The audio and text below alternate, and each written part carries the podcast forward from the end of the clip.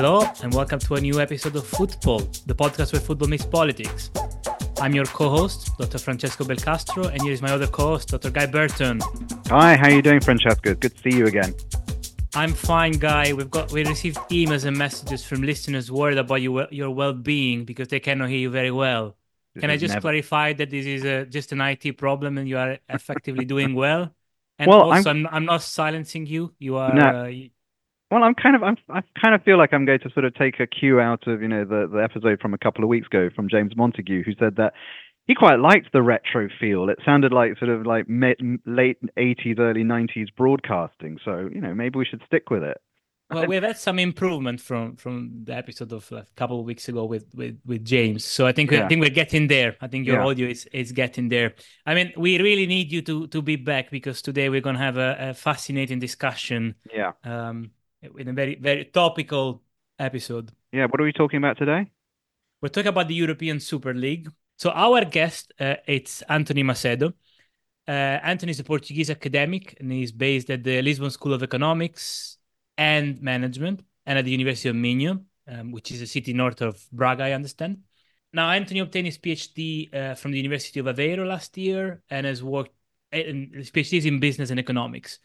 And his work covers business and sport in particular, and has focused, which is great for us, on the European Super League in particular. Anthony has published several co-authored works on the topic of the Super League with his colleagues Paulo Reis-Morao from the University of Minho and Marta Ferreira Dias from the University of Aveiro. So he's got great expertise in this particular topic. Anthony, welcome. We're really, really happy you accept our invitation. How are you? Hello. I'm fine. I'm also very happy for your invitation because I really love to talk about the Super League. It's a topic that football fans are all very interested in, aren't they? Yeah, but before we can start on that, Francesco, can we just ask about whether Anthony has a football team and whether that football team will be in the European Super League anytime soon? I was a huge fan of Benfica for several years. But then I understood that it was hurting me more than it was giving me pleasure. So I kind of did a treatment to stop supporting the club. Today I say that I'm like, I have a preference for Benfica, let's say. Okay, so I don't suffer. Supporter now. Yes. I don't suffer because of football now. They're just going to watch other people suffer instead. The thing about the Super League is now it has been kind of going in and out of the news for a while, and there seems to me that there is sort of a push towards the Super League by several parties. So the reason why I want to talk to Anthony is to get a bit of a context for these and also see where we are. So I mean, the first thing I wanted to ask Anthony is. The Super League has been the European Super League, which for listeners who are not aware is this idea of sort of different tournament that would bring together some of Europe's top clubs, and it would be a close tournament in most expectations. You'll tell us whether this is right or not, and would basically take the place of the current Champions League. So was it last month? The month before? In December. In December, right? In December, correctly. The European Court of Justice issued a ruling saying that FIFA and UEFA rules that demand prior approval for formation of a competition were unlawful. So essentially, a ruling by the European Court of Justice, well, Anthony will explain a bit more to us, that favoring the formation in the future of a European Super League. Is that the case, Anthony? And were you surprised by the European Court of Justice ruling? So personally, I was not very surprised. Considering that a few weeks late before, the Advocate General Rentos gave his opinion on the case, and he pretty much predicted this decision. And additionally, I'm not surprised because the decision doesn't imply that the Super League announced in April 2021 would have been in line with the European Union law. It only means that an organizational market should exist.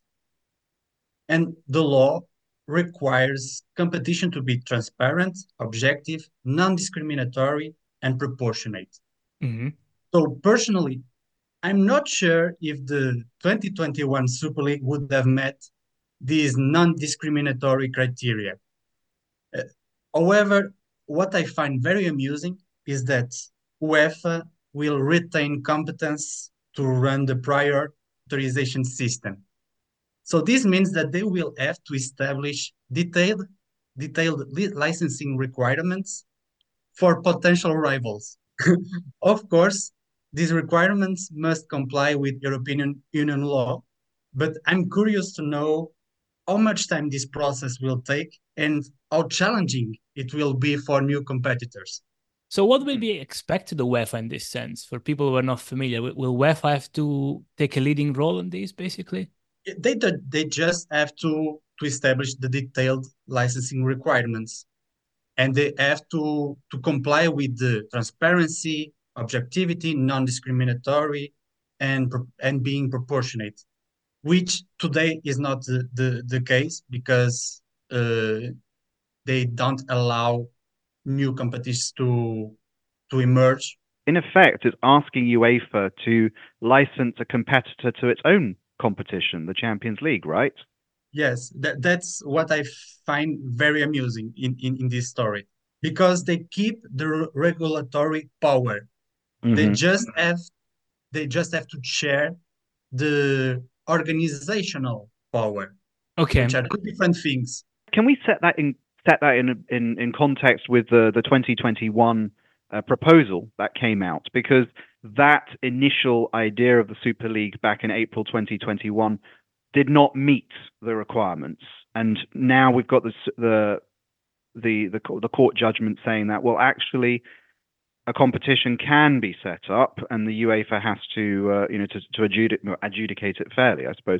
So, what's changed between April 2021 and December 23? Now we know that an entity, an organizing company, can propose a competition, and then UEFA will have to check if they meet the criteria that is not public yet. They don't have a criteria for now. So that's why I'm curious about how much time they will take to do this.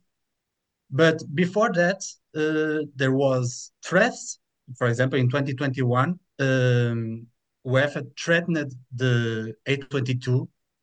Or not really A22, but the clubs and the players. And today they know that they can do this because there is an organizational market for football competitions. Okay, and so can we set this idea of a European Super League in wider context then? Because the idea is not a new one, is it?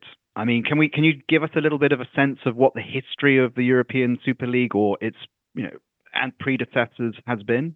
Talks about the Super League started a long time ago. It is important to bear in mind that very different models have been discussed. Mm-hmm. Some with a closed format, others with an open format, some requiring clubs to break away from their domestic leagues, others not. A lot of features can change in a Super League, and there are not many rules apart from the idea of creating a competition with several big European clubs. So the oldest reference about the Super League that I have found in the literature dates back to the 60s, mm-hmm. in a book called The Football Man from Arthur Hopcroft. In his book, Hopcroft made reference to a potential Super League where leading European clubs would break away from their domestic leagues to form a transnational league. And it is funny to read that today because at the time, his main argument against its occurrence was the cost and difficulties of traveling, mm-hmm. which today we clearly know that this is not a concern, even though maybe it should be due to environmental concerns. Mm-hmm. But okay, this is a discussion for another podcast, I think. This was the oldest reference in terms of books. But as far as I know, the first prominent figure from a big football club that advocated for the Super League was in the 80s Silvio Berlusconi, who held the majority stake in AC Milan. During that time, to qualify for the European Cup, so now the Champions League, it was necessary to be domestic champion.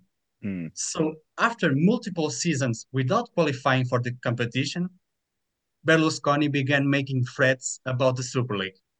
Then, during the transition from the 80s into the 90s, the largest English clubs also threatened to start a Super League because they were dissatisfied with the distribution of TV revenues in the domestic league. And probably this was an argument to create the Premier League in 92.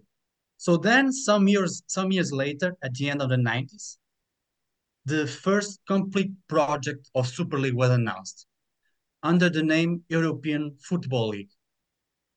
It included a lot of detail, such as format, size, potential revenues, really everything. Really, having seen this project, I'm unsure if the 2021 project was more detailed. For example, in 2021, the criteria for selecting the participating clubs remained somewhat unclear. Mm. But in this earlier project, the selection was based on the weighted average of several components announced beforehand.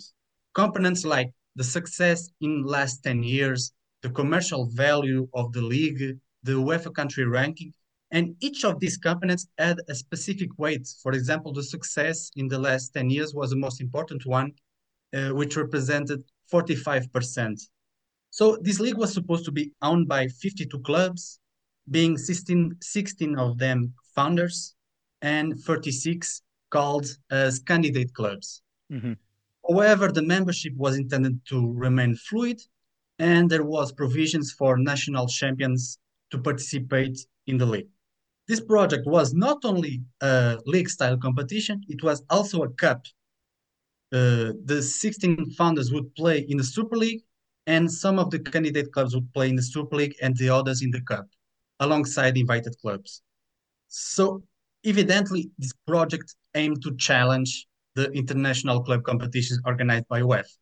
On the other hand, it was designed to be compatible with domestic leagues, incorporating plans for resource distribution that would benefit the national leagues, amateur football, and the game in global terms. Mm. So at the end of the day, this project I just explained seemed like a very credible alternative to UEFA's competitions. And apparently, several clubs were supporting the idea.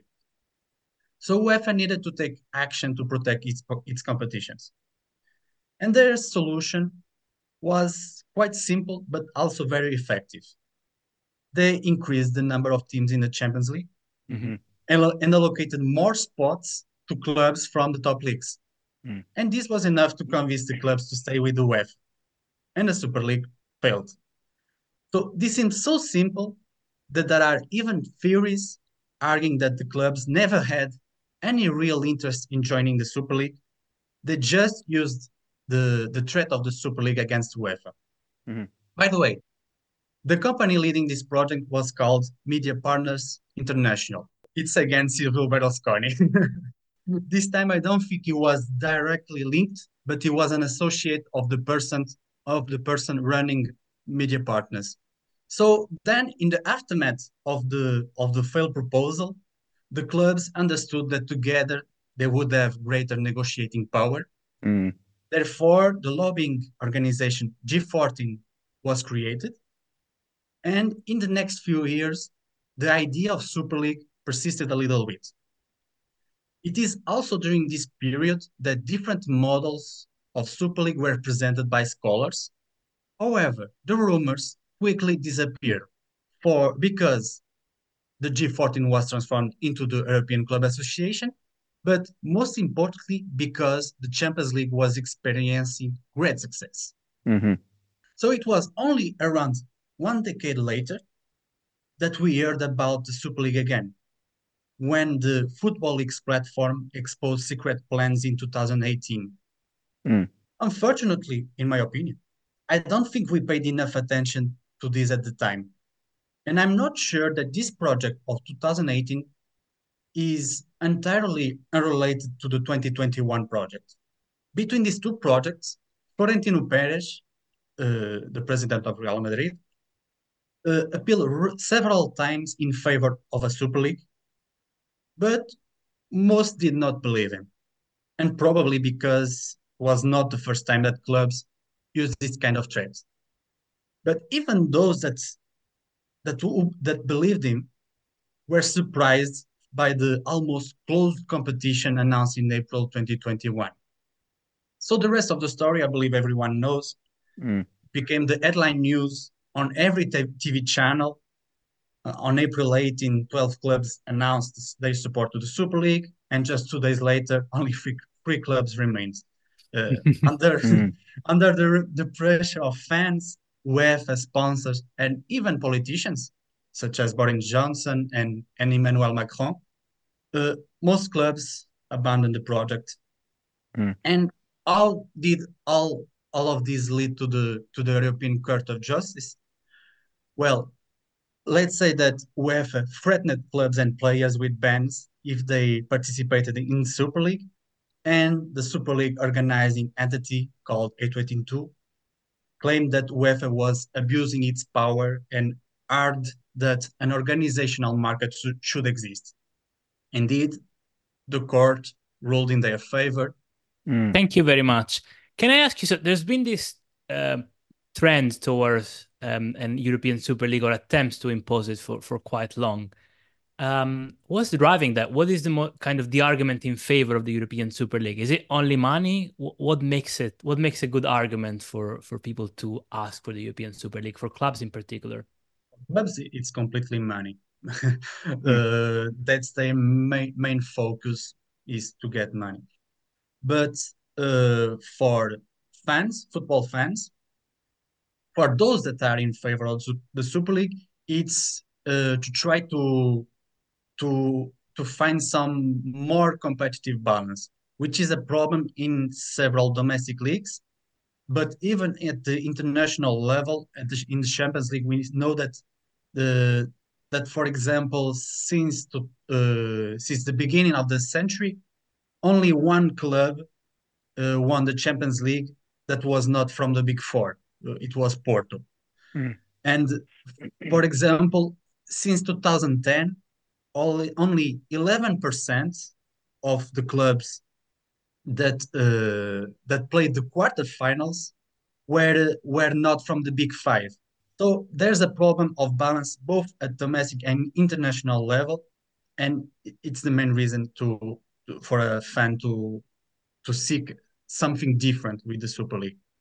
So the current Super League project, what would it mean? Would it mean that clubs wouldn't play in national leagues anymore? They would play only the Super League? Or are some of these most recent proposals trying to bring together playing in the league and playing in the Super League? Basically an alternative to the Champions League, right?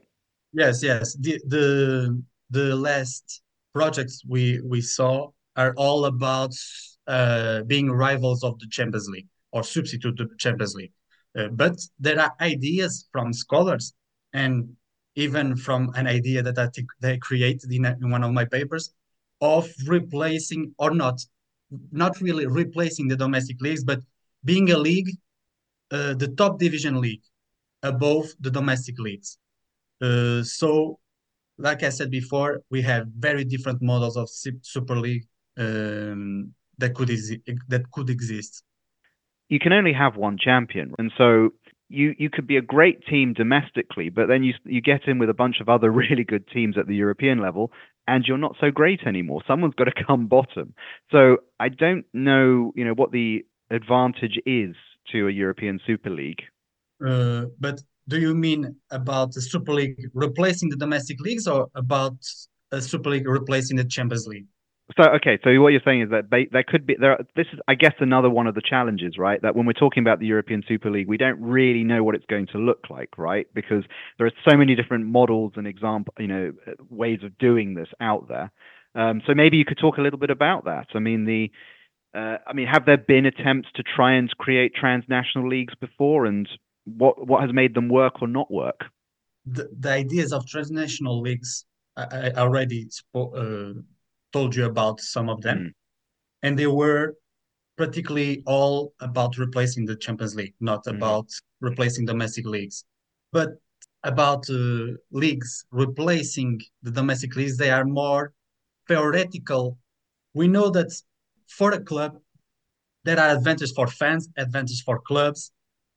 These are two different things, because for clubs, it's dangerous to replace domestic leagues by a Super League, because as you said, it will be a lot more difficult to win titles, and titles also mean popularity, so it also means money. On the other hand, for fans, it may be different in terms of competitive balance. Nowadays, for example, if you take an example, the Portuguese League, you know that every year, only 3 clubs will win the Champions League. The Portuguese League. Porto, Benfica, and sometimes Sporting.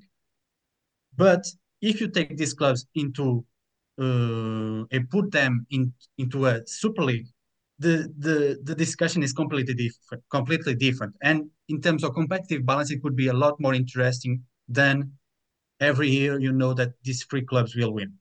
So there are aspects in favor and against replacing the domestic leagues. And I don't think that current discussions are about replacing domestic leagues. The destroying the tradition is one of the things that you don't want to do with football fans. Football fans are very, very, very averse to change. And even though I have quite a cynical view about that also, because however they are very averse to change, they are also, this aversion doesn't transform into stoppage of consumption. It's more about complaining. And I really believe that if a Super League is created, the fans will continue to watch the games of their clubs. May I ask you one thing on this? So yes. you mentioned how like Boris Johnson and Britain and other politicians were very quick to react in 2021 when this Super League crisis took place, if we can take it talk about it this way. Is it because it's kind of easy popularity? You know that most fans are against it, so you can just say, well, you know, we're not going to allow it. So does that mean that most fans don't want the Super League and politicians are exploiting that? In my opinion, I think it's totally that, and we saw that a lot of times. For example, with Emmanuel Macron, he did that with the Super League. He also leveraged football in situations like the expected transfer of Kylian Mbappé, and when he decided to be present in every photo after France won the World Cup. This is a very typical action from politicians. You've also touched upon the fact that it's most likely that the leading clubs, whether it's in the Champions League or the Super League, are going to be from the big 5: Germany, Italy, England, Spain. You know, what does the European Super League look like to a more mid-level market like Portugal? I mean, where do the 3 big Portuguese clubs stand in all of this? Publicly, they cannot stand in favor of the Super League. Today, it's not the trend of the clubs standing in favor of the Super League. But if we are very cynical about this point too, we know that the Super League will be pretty much like the Champions League for Portuguese leagues, for Portuguese clubs. So we know that it will be a competition only for 3, maximum 4 clubs with Braga. So it will depend a lot on the format of Super League format, on the format of the competition. So if it's a competition that, for example, today in today's Champions League, if Braga does an incredible league, an incredible championship, he can qualify for the Champions League. Today's in Portuguese League, the expectation of the clubs about Super League would probably be the same about like in the Champions League. If a club like Braga does a very big championship with a good performance, they will probably qualify to the Super League like they qualify to the Champions League. Yeah. However, one of the difference is that, for example, in the model of Super League, the last model of Super League announced in 2023 at the end of in December, a club that does such a good performance domestically only qualifies to the third division of the Super League. Okay. And that could be a very important difference because, okay, we know that most of the time these clubs that do a very big performance, in the following season, the Champions League is not very... They cannot sustain this good performance. Mm-hmm. So for the balance of the top division, it's important. But in terms of that dream of the clubs of participating in the biggest clubs, in the biggest competition, it will be a lot more difficult because they will only qualify to the third division, then they need to qualify to the second division, and only after that then they can qualify to the first division. So it's a longer process. So this is the main difference. But for the top clubs, for example, of Portugal, I don't think it will be very different. Probably they will not attain the first division. They will be in the second division, third division. It will be too difficult to stay in the first division. Can we ask you one final thing? I know that academics don't like to make predictions, but do you think eventually we're going to see a European Super League managed by someone other than UEFA? Or is UEFA power always going to be too strong? Yes, this is a very tough question. The emergence of a Super League is difficult due to the aversion to change that fans have, but also because of the catastrophic approach in the project of April 2021. This proposal tarnished the name Super League. And now every time we hear about Super League, we hear about closed format competition, money, greed. Even though the project announced a few weeks ago is completely different. And the A22, the company organizing this competition, knows that very, very well. And they try to avoid this confusion with the name in their communications by avoiding calling it Super League. But the media and the fans continue to refer to the project as the Super League. Super League for everyone, right? Yes. So besides that, they claim to have several clubs supporting them, but we cannot be sure if it's true until the clubs themselves admit it. So I just think it will take time for people to forget about the 2021 project. And besides, it would help them a lot if this new format of Champions League does not work well.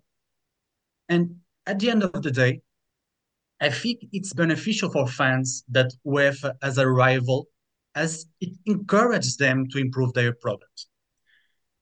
For example, A22's idea of making all the games available for free streaming.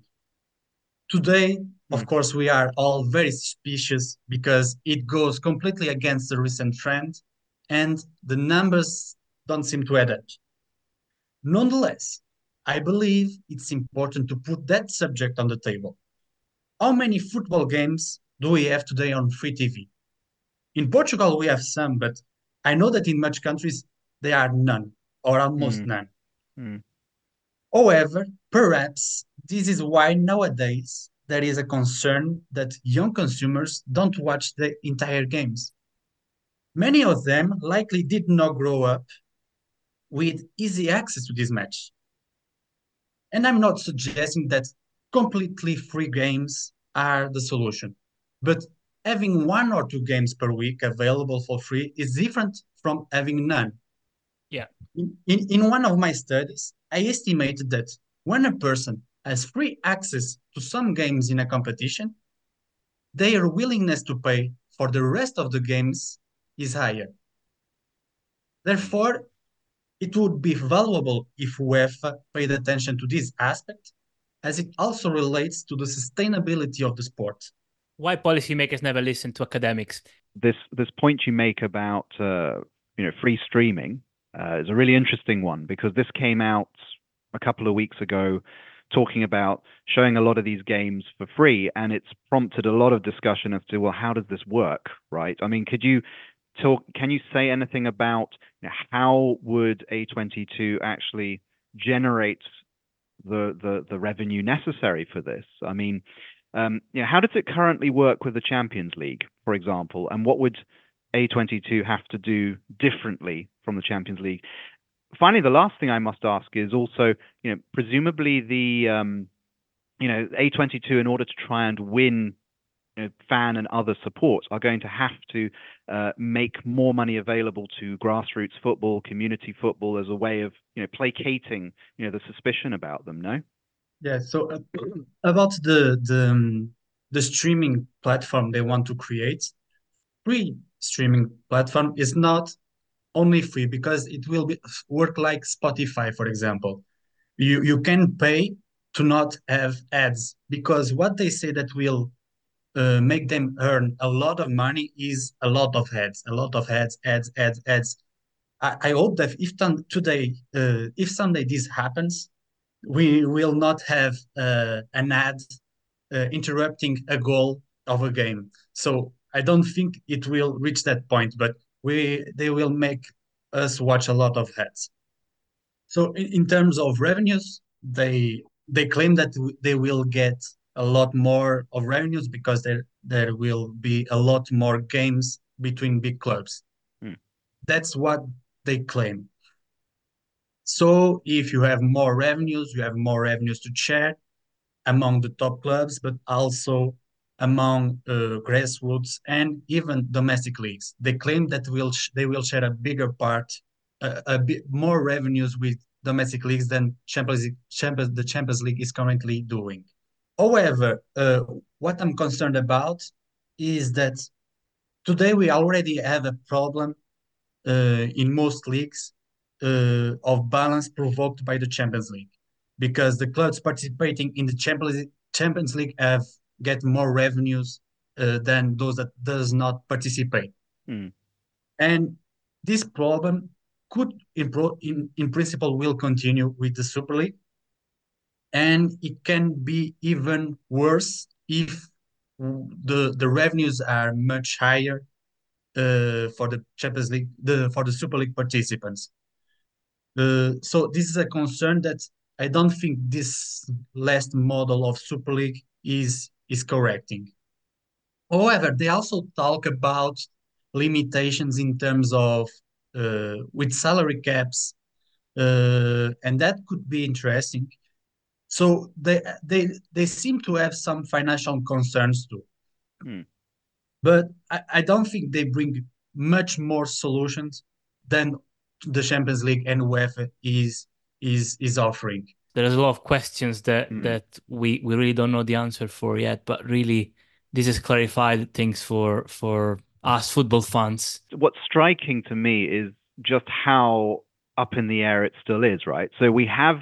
If I was to just paraphrase and summarize what I'm taking away today, is that yes, the European Super League isn't going away anytime soon. It's possibly likely to appear on the horizon, but what the contours, what the structure of it's going to look like, who's going to be involved, how much money is going to be involved, is all still very much unclear, right?